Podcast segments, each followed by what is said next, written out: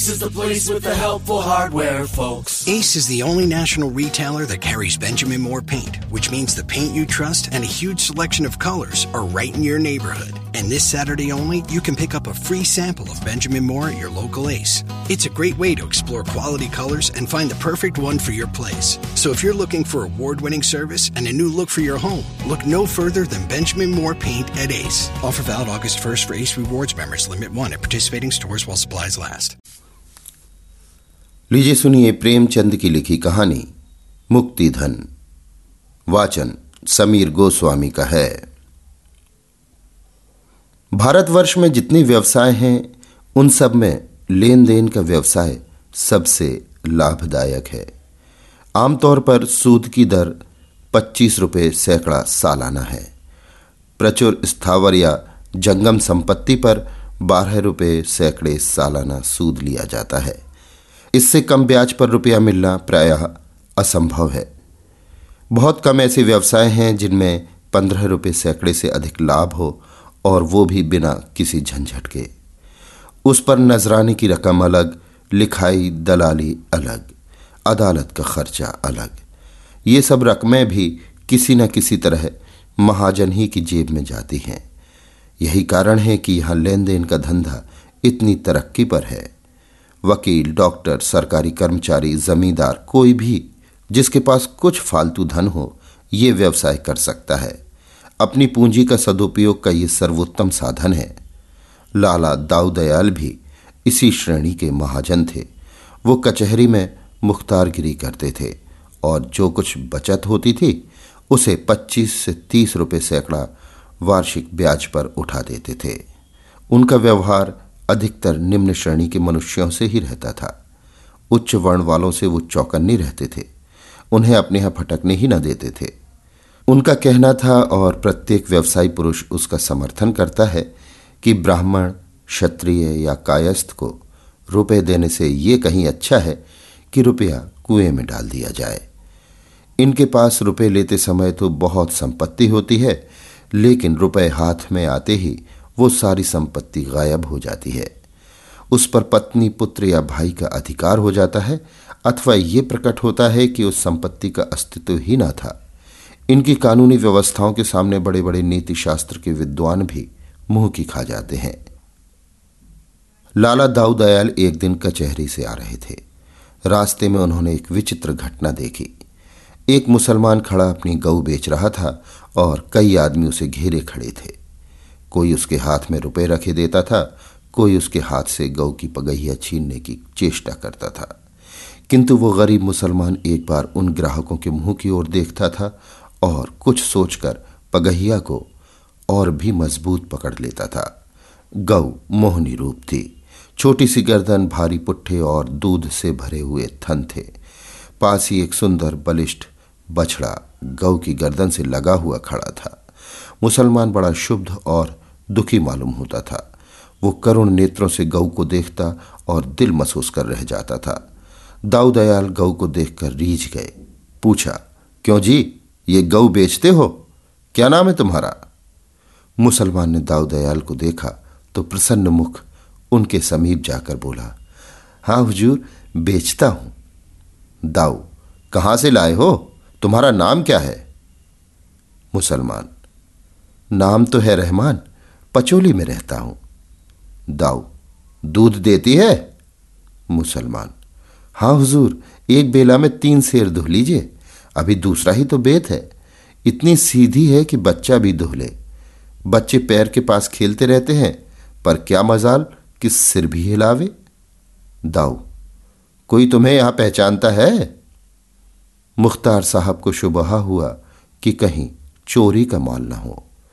मुसलमान नहीं हुजूर गरीब आदमी हूँ, मेरी किसी से जान पहचान नहीं है। दाऊ दयाल, क्या दाम मांगते हो? रहमान ने पचास रुपए बतलाए, मुख्तार साहब को तीस रुपए का माल जचा।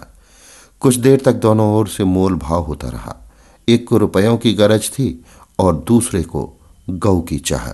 सौदा पटने में कोई कठिनाई न हुई। पैंतीस रुपए पर सौदा तय हो गया। रहमान ने सौदा तो चुका दिया, पर अब भी वो मोह के बंधन में पड़ा हुआ था। कुछ देर तक सोच में डूबा खड़ा रहा। फिर गऊ को लिए मंद गति से दाऊदयाल के पीछे पीछे चला। तब तक एक आदमी ने कहा, अबे, हम छत्तीस रुपए देते हैं। हमारे साथ चल। रहमान, नहीं देते तुम्हें। क्या कुछ ज़बरदस्ती है? दूसरे आदमी ने कहा, हमसे चालीस रुपए ले लो। अब तो खुश हुआ। यह कहकर उसने रहमान के हाथ से गाय को ले लेना चाहा, मगर रहमान ने हामी न भरी। आखिर उन सबने निराश होकर अपनी राह ली। रहमान जब जरा दूर निकल गया तो दाऊ दयाल से बोला, हुजूर, आप हिंदू हैं, इसे लेकर आप पालेंगे, इसकी सेवा करेंगे। ये सब कसाई हैं, इनके हाथ में पचास रुपये को भी कभी न बेचता। आप बड़े मौके से आ गए, नहीं तो ये ज़बरदस्ती से गऊ को छीन ले जाते। बड़ी विपत में पड़ गया हूँ सरकार, तब ये गाय बेचने निकला हूँ। नहीं तो इस घर की लक्ष्मी को कभी न बेचता। इसे अपने हाथों से पाला पोसा है। कसाईयों के हाथ कैसे बेच देता? सरकार, इसे जितनी ही खली देंगे, उतना ही ये दूध देगी। भैंस का दूध भी इतना मीठा और गाढ़ा नहीं होता। हुजूर से ये करा जौर है। अपने चरवाहे को डांट दीजिएगा कि इसे मारे पीटे नहीं। दाऊदयाल ने चकित होकर रहमान की ओर देखा। भगवान इस श्रेणी के मनुष्य में भी इतना सौजन्य, इतनी सहृदयता है? यहाँ तो बड़े बड़े तिलकधारी, त्रिपुंडधारी महात्मा कसाईयों के हाथ गौए बेच जाते हैं। एक पैसे का घाटा भी नहीं उठाना चाहते। और ये गरीब पाँच रुपए का घाटा सहकर इसलिए मेरे हाथ गऊ बेच रहा है कि ये किसी कसाई के हाथ न पड़ जाए। गरीबों में भी इतनी समझ हो सकती है? उन्होंने घर आकर रहमान को रुपए दिए। रहमान ने रुपए गांठ में बांधे। एक बार फिर गऊ को प्रेम भरी आँखों से देखा और दाऊदयाल को सलाम करके चला गया। रहमान एक गरीब किसान था और गरीब के सभी दुश्मन होते हैं। जमींदार ने इजाफा लगान का दावा दायर किया था। उसी की जवाबदेही करने के लिए रुपयों की ज़रूरत थी। घर में बैलों के सिवा और कोई संपत्ति न थी। वो इस गऊ को प्राणों से भी प्रिय समझता था। पर रुपयों की कोई तदबीर न हो सकी तो विवश होकर गाय बेचनी पड़ी। पचौली में मुसलमानों के कई घर थे। अब की कई साल के बाद हज का रास्ता खुला था। पाश्चात्य महासमर के दिनों में राह बंद थी। गाँव के कितने ही स्त्री पुरुष हज करने चले। रहमान की बूढ़ी माता भी हज के लिए तैयार हुई। रहमान से बोली बेटा, इतना सबाब करो, बस मेरे दिल की यही एक अरमान बाकी है। इस अरमान को लिए हुए क्यों दुनिया से जाऊँ? खुदा तुमको इस नेकी का फल देगा। मातृभक्ति ग्रामीणों का विशिष्ट गुण है। रहमान के पास इतने रुपए कहाँ थे कि हज के लिए काफ़ी होते, पर माता की आज्ञा कैसे टालता? सोचने लगा किसी से उधार ले लूँ। अब की कुछ ऊख पेर कर दे दूँगा, कुछ अगले साल चुका दूँगा। अल्लाह के फजल से ऊख ऐसी हुई कि कभी ना हुई थी। ये माँ की दुआ ही का फल है। मगर किससे लूँ? कम से कम दो सौ रुपये हों तो काम चले। किसी महाजन से जान पहचान भी तो नहीं है। यहाँ जो दो एक बनिए लेन देन करते हैं, वे तो असामियों की गर्दन ही रेतते हैं। चलूँ लाला दाऊद दयाल के पास। इन सबसे तो वही अच्छे हैं।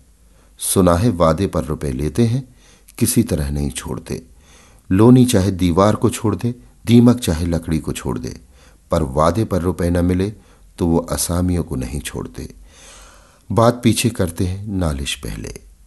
हाँ, इतना है कि असामियों की आँख में धूल नहीं झोंकते। हिसाब किताब साफ़ रखते हैं। कई दिन वो इसी सोच विचार में पड़ा रहा कि उनके पास जाऊँ या न जाऊँ। अगर कहीं वादे पर रुपए ना पहुँचे तो बिना नालिश किए न मानेंगे। घर, बार, बैल, बधिया सब नीलाम करा लेंगे। लेकिन जब कोई वश न चला तो हार कर दाऊदयाल के ही पास गया और रुपए कर्ज मांगे। दाऊदयाल, तुम्ही ने तो मेरे हाथ गऊ बेची थी ना? रहमान, हाँ हुजूर। दाऊदयाल, रुपए तो दे दूँगा, लेकिन मैं वादे पर रुपए लेता हूँ। अगर वादा पूरा ना किया तो तुम जानो। फिर मैं जरा भी रियायत ना करूँगा। बताओ कब दोगे? रहमान ने मन में हिसाब लगाकर कहा, सरकार दो साल की मियाद रख लें दाऊदयाल अगर दो साल में ना दोगे तो ब्याज की दर बत्तीस रुपए सैकड़े हो जाएगी। तुम्हारे साथ इतनी मुरवत करूँगा कि नालिश ना करूँगा। रहमान, जो चाहे कीजिए, हुजूर के हाथ में ही तो हूँ। रहमान को दो सौ रुपये के एक सौ अस्सी रुपये मिले। कुछ लिखाई कट गई, कुछ नजराना निकल गया, कुछ दलाली में आ गया। घर आया, थोड़ा सा गुड़ रखा हुआ था। उसे बेचा और स्त्री को समझा बुझाकर माता के साथ हज को चला। म्याद गुजर जाने पर लाला दाऊदयाल ने तकाजा किया। एक आदमी रहमान के घर भेजकर उसे बुलाया और कठोर स्वर में बोले, क्या अभी दो साल नहीं पूरे हुए? लाओ रुपए कहाँ है? रहमान ने बड़ी दीन भाव से कहा हुजूर बड़ी गर्दिश में हूँ। अम्मा जब से हंस करके आई हैं, तभी से बीमार पड़ी हुई हैं। रात दिन उन्हीं की दवा दारू में दौड़ते गुजरता है। जब तक जीती हैं, हुजूर कुछ सेवा कर लूँ। पेट का धंधा तो ज़िंदगी भर लगा रहेगा।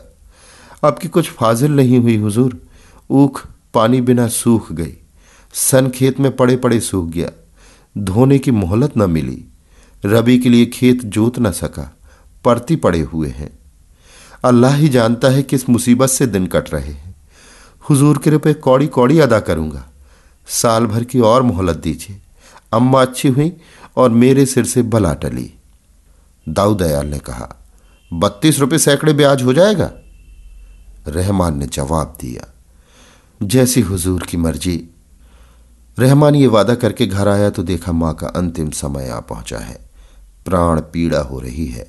दर्शन बदे थे। सो हो गए। माँ ने बेटे को एक बार वात्सल्य दृष्टि से देखा, आशीर्वाद दिया और परलोक से धारी। रहमान अब तक गर्दन तक पानी में था। अब पानी सिर पर आ गया। इस वक्त पड़ोसियों से कुछ उधार लेकर दफन कफन का प्रबंध किया, किंतु मृत आत्मा की शांति और परितोष के लिए जक़ात और फातेहे की ज़रूरत थी। कब्र बनवानी ज़रूरी थी।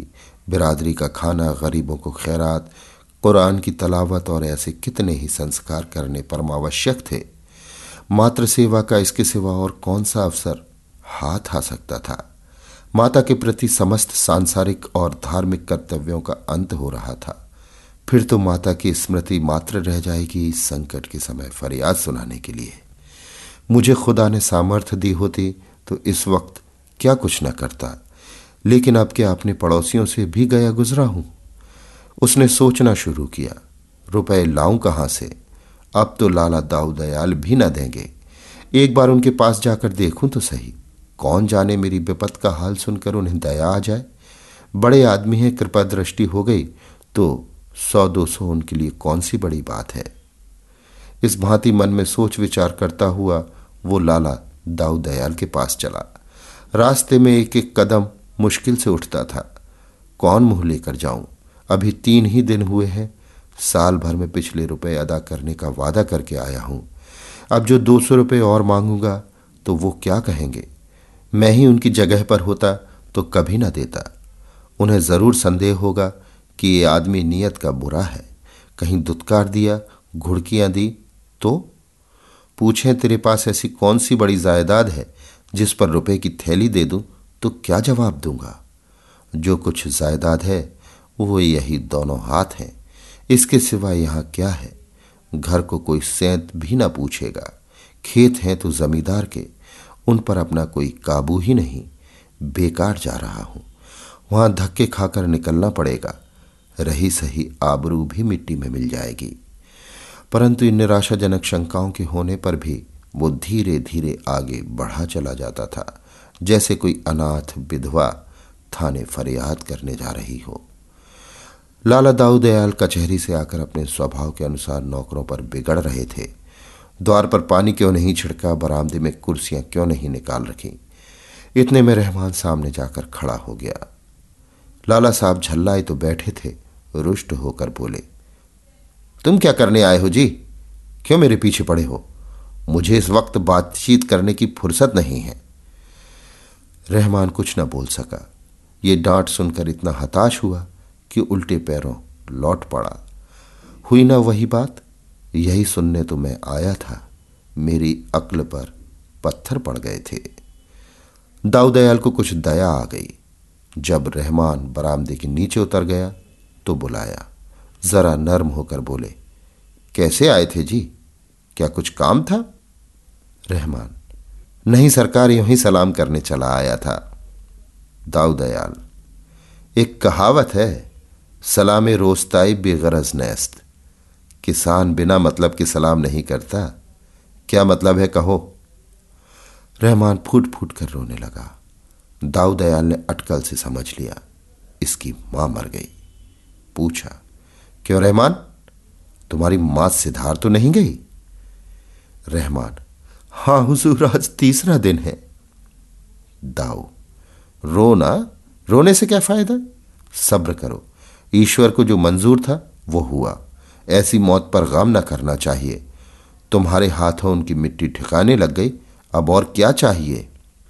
रहमान, हुजूर कुछ अरज करने आया हूँ, मगर हिम्मत नहीं पड़ती। अभी पिछला ही पड़ा हुआ है, और अब किस मुँह से मांगू? लेकिन अल्लाह जानता है, कहीं से एक पैसा मिलने की उम्मीद नहीं, और काम ऐसा आ पड़ा है कि अगर ना करूँ तो ज़िंदगी भर पछतावा रहेगा। आपसे कुछ कह नहीं सकता।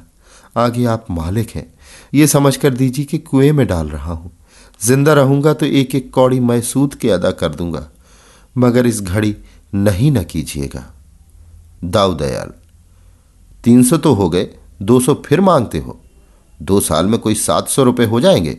इसकी खबर है या नहीं? रहमान, गरीब परवर, अल्लाह दे तो दो बीघे ऊख में पाँच सौ आ सकते हैं। अल्लाह ने चाहा तो म्याद के अंदर आपकी कौड़ी कौड़ी अदा कर दूँगा। दाऊदयाल ने दो सौ रुपये फिर दे दिए। जो लोग उनके व्यवहार से परिचित थे, उन्हें उनकी इस रियायत पर बड़ा आश्चर्य हो रहा था। खेती की हालत अनाथ बालक की सी है। जल और वायु अनुकूल हुए तो अनाज के ढेर लग गए। इनकी कृपा न हुई तो लहलहाते हुए खेत कपटी मित्र की भांति दगा दे गए। ओला और पाला सूखा और बाढ़ टिड्डी और लाही, दीमक और आंधी से प्राण बचे तो फ़सल खलिहान में आई और खलिहान से आग और बिजली दोनों ही का बैर है। इतने दुश्मनों से बची तो फ़सल, नहीं तो फैसला। रहमान ने कलेजा तोड़कर मेहनत की। दिन को दिन और रात को रात न समझा। बीवी, बच्चे दिलो जान से लिपट गए।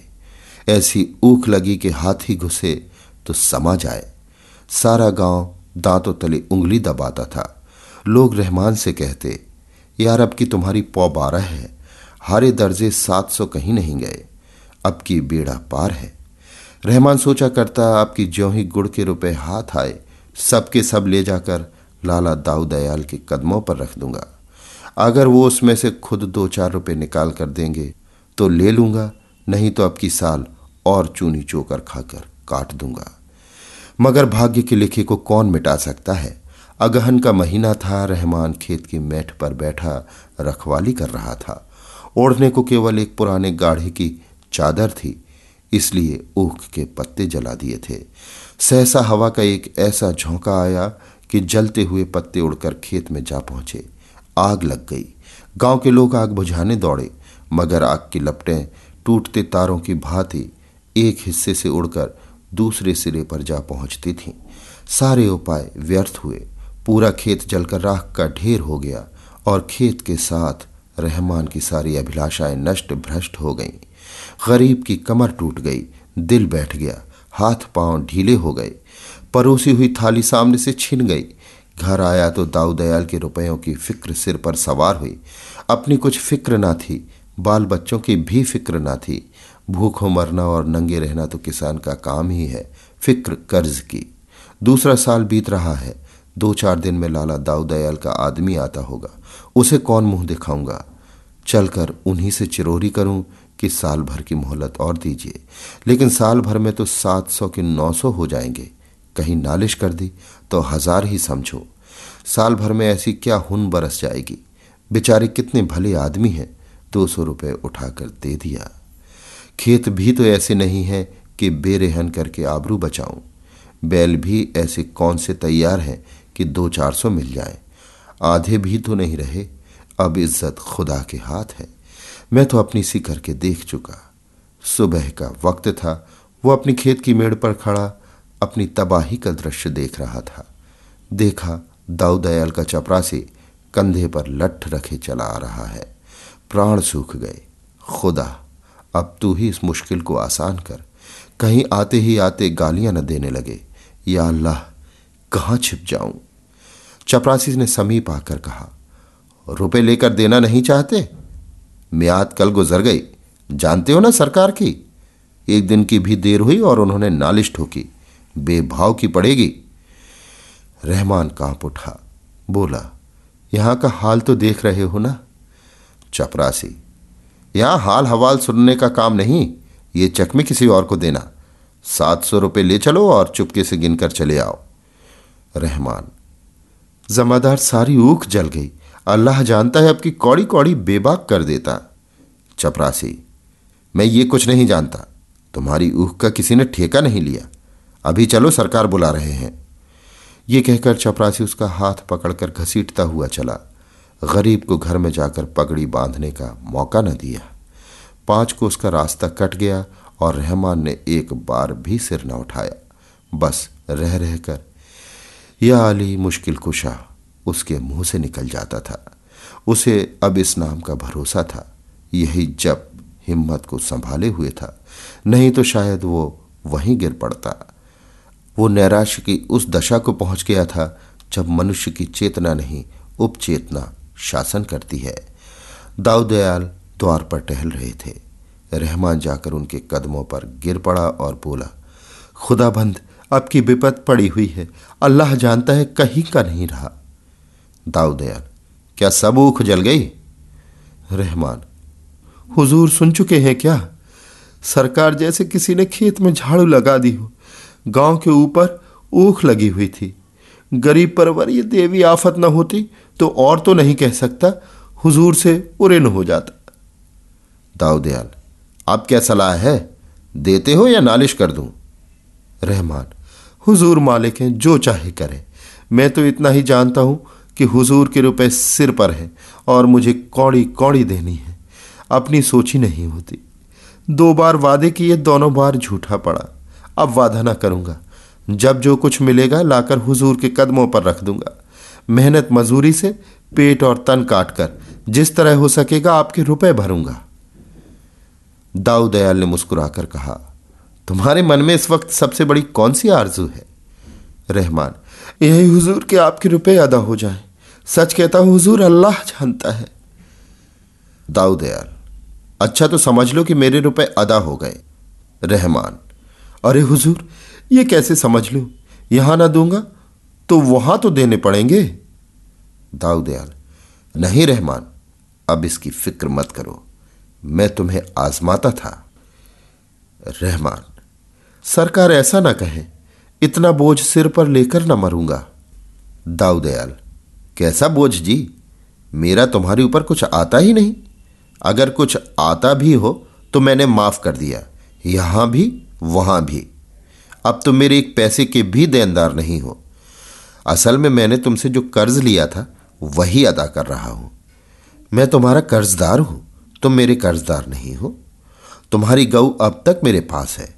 उसने मुझे कम से कम आठ सौ रुपये का दूध दिया है। दो बछड़े नफे में अलग।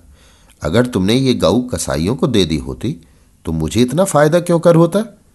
तुमने उस वक्त पाँच रुपए का नुकसान उठाकर गौ मेरे हाथ बेची थी। वो शराफत मुझे याद है। उस एहसान का बदला चुकाना मेरी ताकत से बाहर है। जब तुम इतने गरीब और नादान होकर एक गऊ की जान के लिए पाँच रुपए का नुकसान उठा सकते हो तो मैं तुम्हारी सौगुनी हैसियत रखकर अगर चार पाँच सौ रुपये माफ़ कर देता हूँ तो कोई बड़ा काम नहीं कर रहा हूँ। तुमने भले ही जानकर मेरे ऊपर कोई एहसान ना किया हो, पर असल में वो मेरे धर्म पर एहसान था। मैंने भी तो तुम्हें धर्म के काम ही के लिए रुपए दिए थे। बस, हम तुम दोनों बराबर हो गए।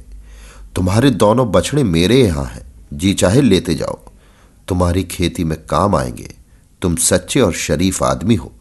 मैं तुम्हारी मदद करने को हमेशा तैयार रहूँगा। इस वक्त भी तुम्हें रुपयों की ज़रूरत हो तो जितने चाहो ले सकते हो। रहमान को ऐसा मालूम हुआ कि उसके सामने कोई फरिश्ता बैठा हुआ है।